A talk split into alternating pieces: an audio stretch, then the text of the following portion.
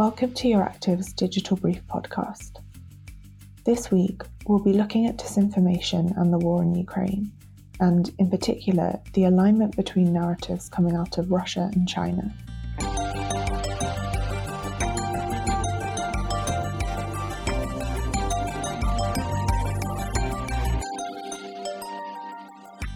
Earlier this week, EU versus Disinfo, the disinformation analysis project run by the EU's foreign policy body, the European External Action Service, published an overview of China's rhetorical response to the war in Ukraine. It concluded that there are multiple and sometimes contradictory narratives being pushed by state affiliated media in China, and that these often echo official lines and disinformation coming from the Kremlin. According to EU versus Disinfo's analysis, in the build up to the war, China questioned the existence of a crisis and was reluctant to acknowledge the invasion once it had been launched. In fact, for the most part, EU versus Disinfo says, state backed media in China have refrained from using the term invasion at all, and have often chosen not to report on atrocities such as the mass killings of civilians recently discovered in Bucha. Where they have been covered, the project says, Russian denials or accusations against Ukraine have often been featured. Narratives on the causes of the conflict have also aligned between the two countries. Russia has frequently attributed blame to NATO and the US, arguing that it was pushed into launching an invasion. This narrative, described by EU versus Disinfo as being borrowed straight from the Kremlin's playbook, has similarly been prominent in Chinese media's discussion of the war. Also featured on state media in China have been conspiracy theories about US run military biolabs, for instance, and repetitions of the Kremlin line that the invasion was a mission to denazify Ukraine. There hasn't, however, been a total convergence between the approaches of the two countries. EU versus Disinfo notes that not all of Russia's disinformation narratives have been amplified by China, and that some media have reported more openly on the war. Certain channels have, for example, used the term invasion to describe Russia's actions and have covered global protests against the conflict or reported on heavy Russian losses and the provision of humanitarian assistance.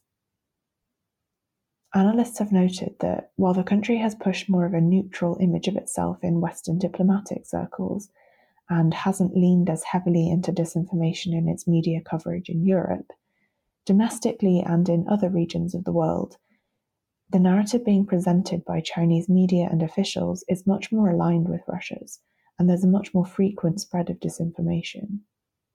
It's not the first time either that connections have been drawn between material being shared in Russia and China. Throughout the COVID 19 pandemic, an overlap between the two was noted in the disinformation trends and techniques being seen on both social media platforms and state run news outlets. Central to these common narratives are the long-standing links between Chinese and Russian state media outlets. Content sharing agreements that have been in place for several years mean that the presentations of one side are often picked up and repeated by the other.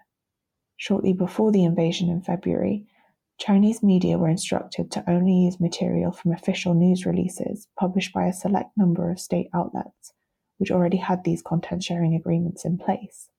When it comes to the war, while contrasting statements from EU, US, or Ukrainian representatives are sometimes included, much of the coverage on state media in China focuses on Russia's stated position. There has also been significant censorship of discussions of the situation on social media. The accounts of one Chinese YouTuber living in Odessa, for instance, were blocked in China after he posted content showing the situation on the ground. Russian state-backed media have received significant attention since the onset of the war. In the early days of the conflict, a number of global social media platforms moved to restrict access to or label the accounts of government affiliated outlets. And in early March, the EU rolled out unprecedented economic sanctions against Russia Today and Sputnik, banning the broadcasting and distribution of their content within the bloc. Within Russia, the Kremlin has cracked down on the internal messaging around the conflict, banning the use of the terms war, attack, and invasion to describe what's unfolding, and criminalizing the spread of what it calls false information, with a potential penalty of up to 15 years in prison. As a result, many independent and international media outlets have been forced to close their doors, and many journalists have left the country. The move has also hit Chinese owned firms.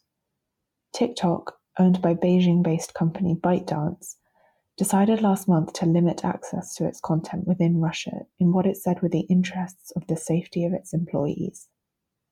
Speaking to Euractiv this week, Katja Drinhausen, a senior analyst at the MERICS Research Institute, said that at the beginning of the war, the question had been whether China and Russia's alignment was just opportunistic or a result of predefined patterns of cooperation.